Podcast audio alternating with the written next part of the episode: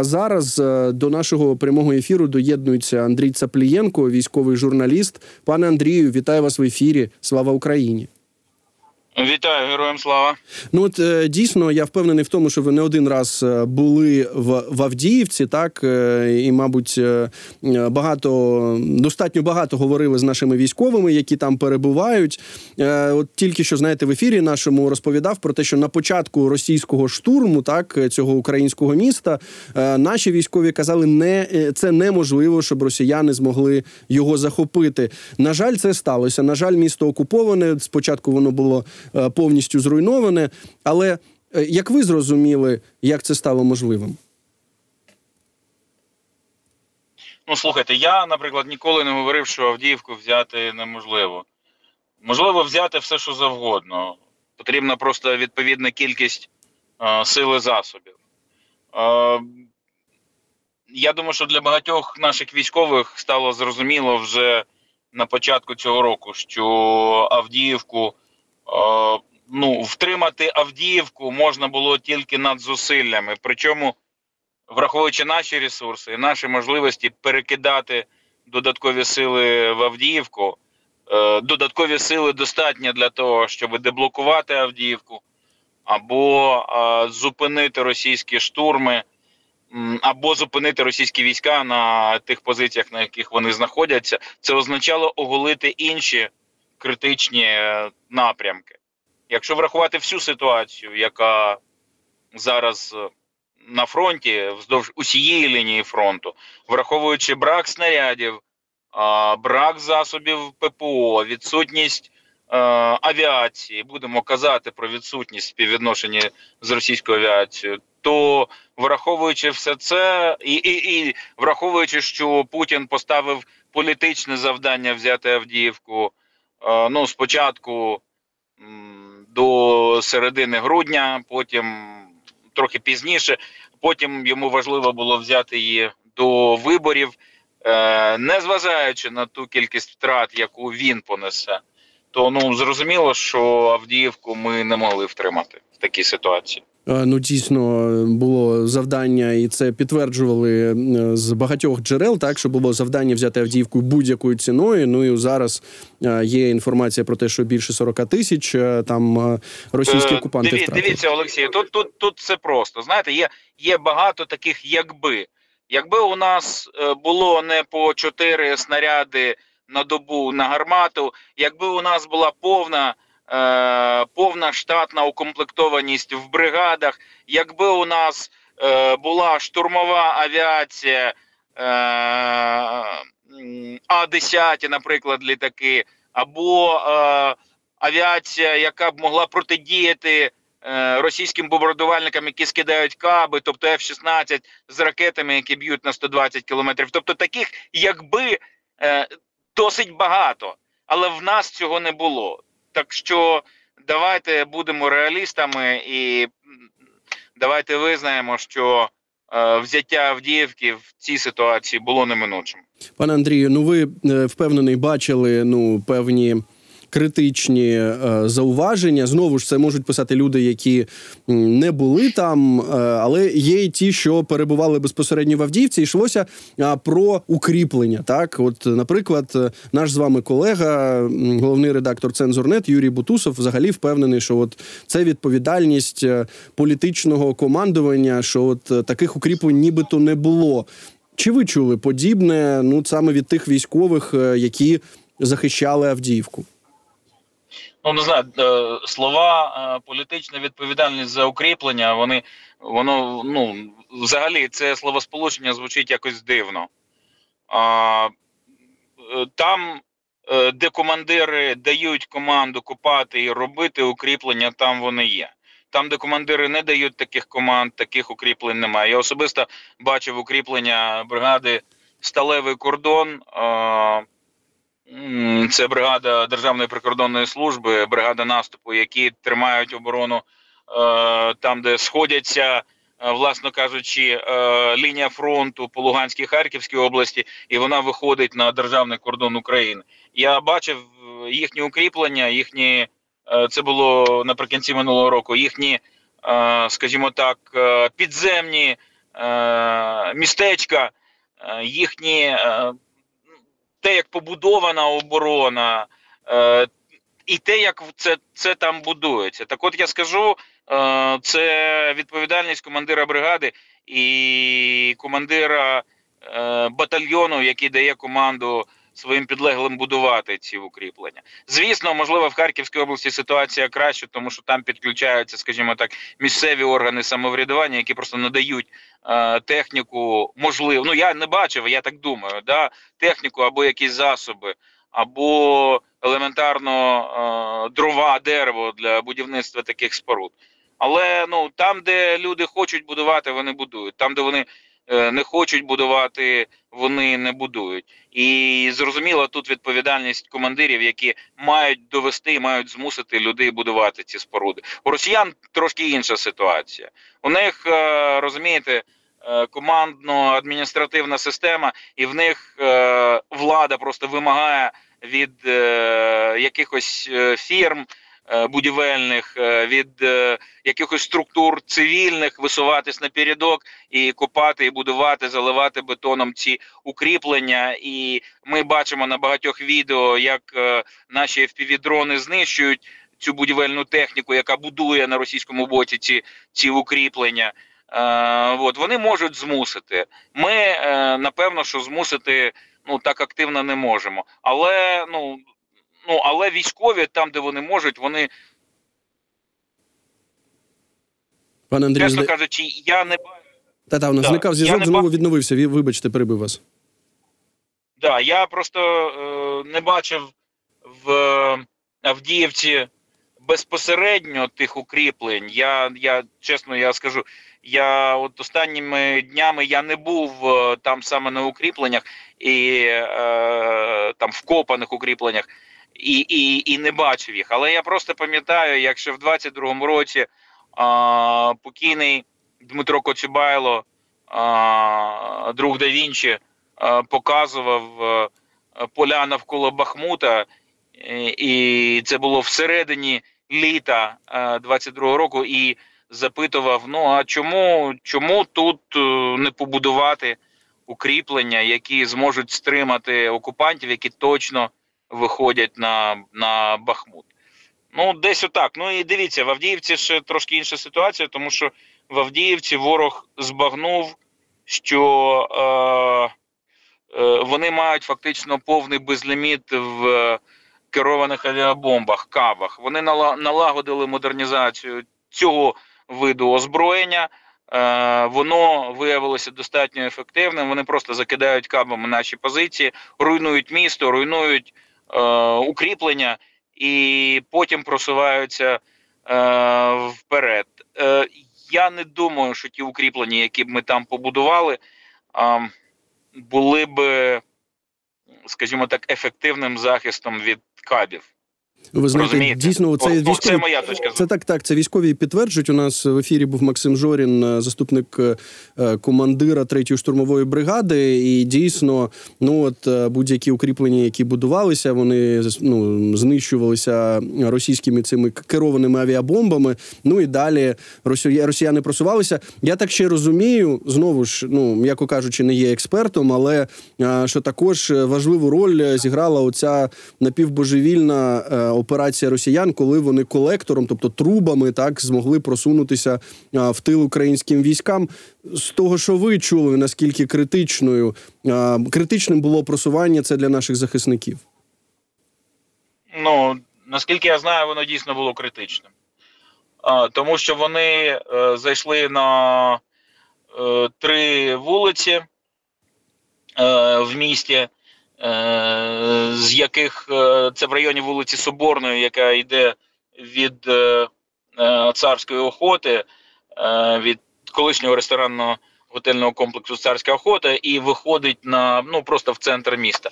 І от там здається Соборна.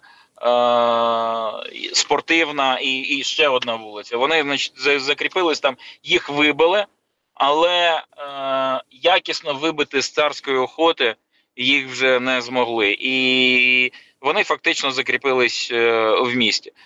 Е, тому зрозуміло, ну було зрозуміло, що вони будуть намагатися так робити на інших ділянках, і те, що вони спробували зайти потім е, через дачі з боку Авдіївського кар'єру, це теж було логічним продовженням от е, цієї ситуації на царській охоті. Ми в принципі, ну ви маєте зрозуміти, ми все ж таки там були обмежені в наших силах і засобах. Да, І коли вони створюють кілька точок напруги і кілька точок, де вони пробують прорватися, в нас просто фізично бракує сил для того, щоб закрити е, всі ці напрямки. Так, так йшла мова про знову, якщо я зараз не помиляюся, сім повністю комплектованих бригад. Е, в сенсі, що в них не було ніякого браку в тій техніці чи тому збройні, які яке вони могли використовувати. Ну і плюс, е, звичайно, ніхто не рахувався стратами. Тобто, е, незважаючи на кількість полеглих окупантів, в них була задача ну рухатися тільки вперед.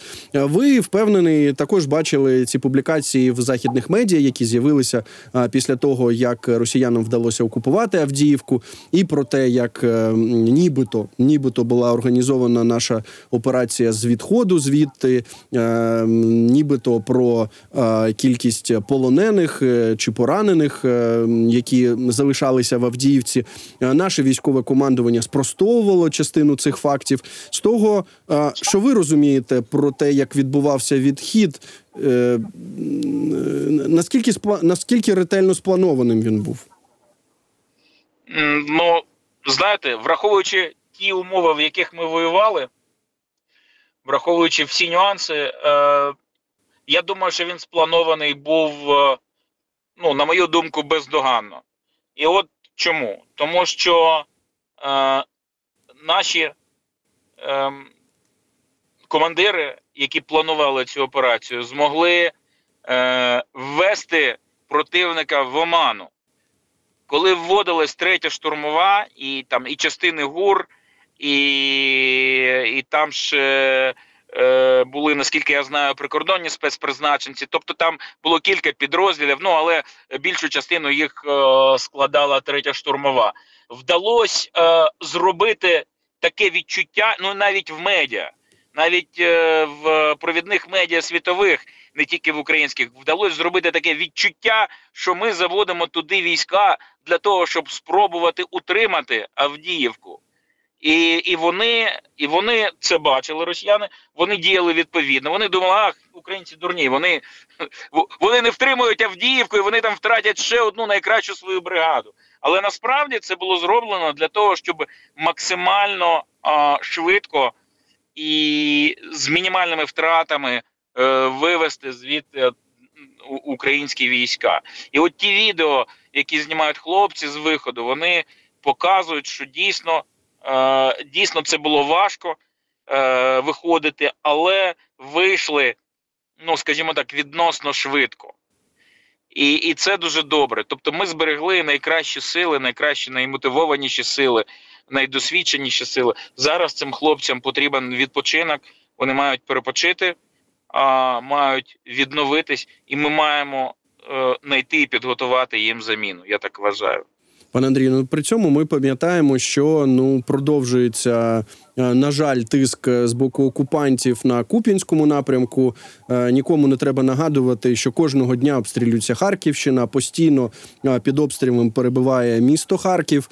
І от зараз ми розуміємо, що ну загроза може зростати для Харківщини, зважаючи на те, що ту частину, яку використовували окупанти під Авдіївкою, можуть перекинути і туди також як ви оцінюєте загрозу для Харківщини зараз? Знову ж ви сказали, що от е, ви е, могли побачити і е, ті укріплення, які будують наші прикордонники в Харківській області. Розкажіть більше про це. Загроза є скрізь. Загроза є не тільки на Харківщині, загроза є і на півдні, в Запоріжжі. Зараз робота не під тиском яке ми звільнили, і в яке, до речі, окупанти вже спробували зайти. Загроза є скрізь, загроза є в тому числі на Мар'їнському напрямку. А, Ви знаєте, що окупанти захопили населений пункт Побєда, ну такий умовно населений пункт, тому що там нічого не було. Ну, точка на карті. Вот. І є загроза, ну я так розумію, є загроза оточення Вугледара. Воно знов е, з'явилось. Е, загроз багато. Ви ви розумієте, загроз багато. У нас купа проблем, які зійшлись в одну точку для росіян як ідеальний шторм. Е, Ключова проблема це відсутність озброєння потрібного для нас. Е, Ключова проблема зараз. Ну, перша проблема це відсутність снарядів. Але дивіться, це не лише одна проблема. Коли ми кажемо про чотири снаряди на гармату, ну це те, що я бачив на на власні очі на добу е, проти, скажімо так, 50, які випускає одна російська гармата. Це е, критична проблема. А ще критична проблема знову ж таки з засобами ППО, якими ми маємо збивати російську е, авіацію. Коли ми кажемо про F-16, в даному випадку це платформа. Розумієте, а, платформа, е, до якої має бути додана певна зброя, і ця зброя має зупиняти російські літаки. Вона має бути кращою і бити далі, ніж російська зброя. Е, Коли ми кажемо про брак людей, е, дивіться, ми, ми, ми розуміємо, що е, проблема в тому, що ну скажімо так, на передовій в Україні зараз ну, відносно незначна частина українського війська. Е, ми зараз проводиться, наскільки я знаю, аудіт е, в збройних силах і з'ясовують, а скільки ж людей, які носять форму військову і отримують зарплату, взагалі не з'являлись в зоні бойових дій. Розумієте, зараз це все з'ясовується і Ну я думаю, що е, у українського командування немає виходу, як провести цей аудит і, е, скажімо так, оптимізувати е, число тих, хто знаходиться е, в тилу. Так, є певна е, кількість людей. Е, які займаються забезпеченням армії, логістикою, це все зрозуміло. Але дійсно є люди, які, е, ну скажімо так, не виконують функцій зараз потрібних для оборони України, і тим не менше носять військову форму. Це ну, це проблема, яка ну яка це довготривала проблема. Вона накопичувалась, накопичувалась, накопичувалась, і зараз, зокрема, і ця проблема, і інші вони зійшлись ну в таку точку ідеального шторму. Ми також чули про те, що ну от е, це питання щодо того, е, ну скільки резервів ми маємо, як вони використовуються, що воно було піднято на найвищому на найвищому рівні. Е, тут ще таке питання. Ми побачили декілька тижнів тому, як було змінено військове командування. Так, вище військове командування. Пам'ятаємо, що генерала Залужного відправили у відставку. Став замість нього головнокомандувачем збройних сил України пан Сирський, генерал Сирський. З ним е, е, також е, ну, були призначені нові командувачі.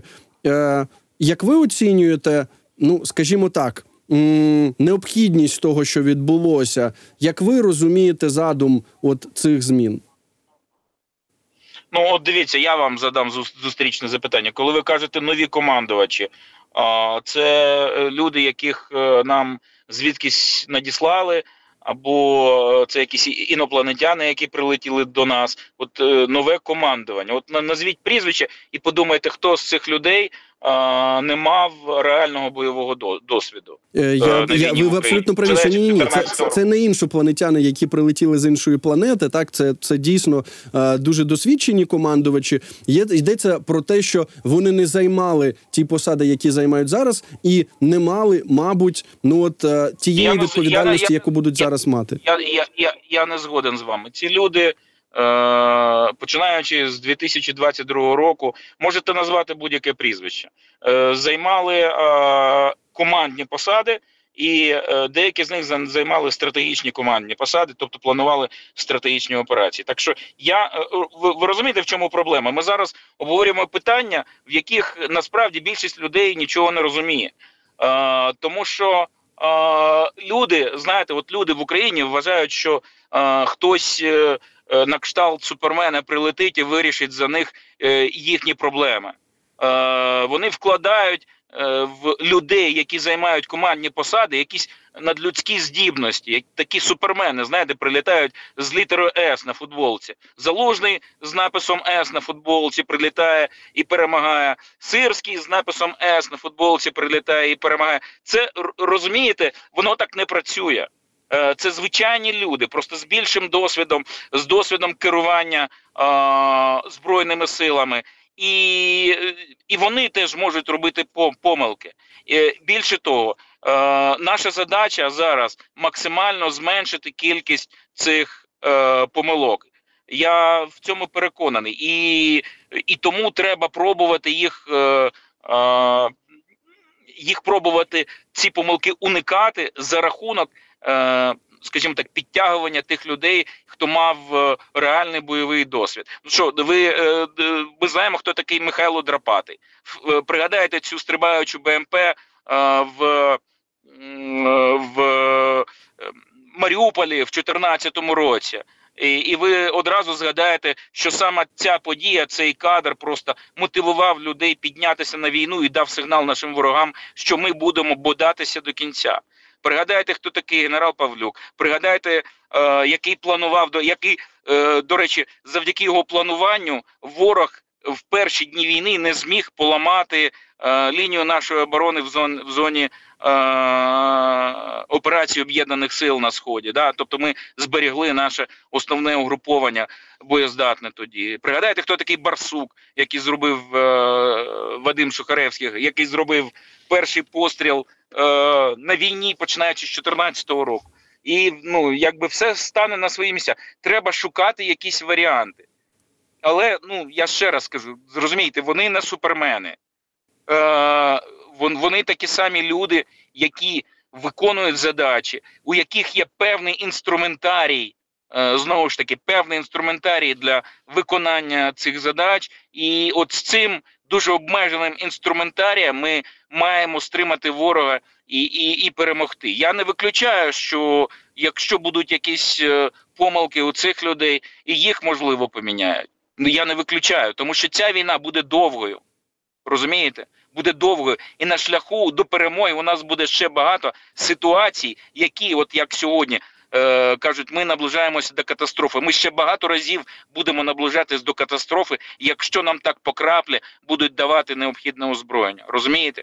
І, і, і, в цьому, і в цьому разі ми всі маємо розуміти. Воювати буде більшість населення. Немає суперменів, які прилетять і вирішать проблеми перемоги для, для України. Пане Андрій, ви дуже важливі речі оголосили. Дякую вам за це. Дякую за цю розмову. Андрій Саплієнко, військовий журналіст, був з нами на зв'язку.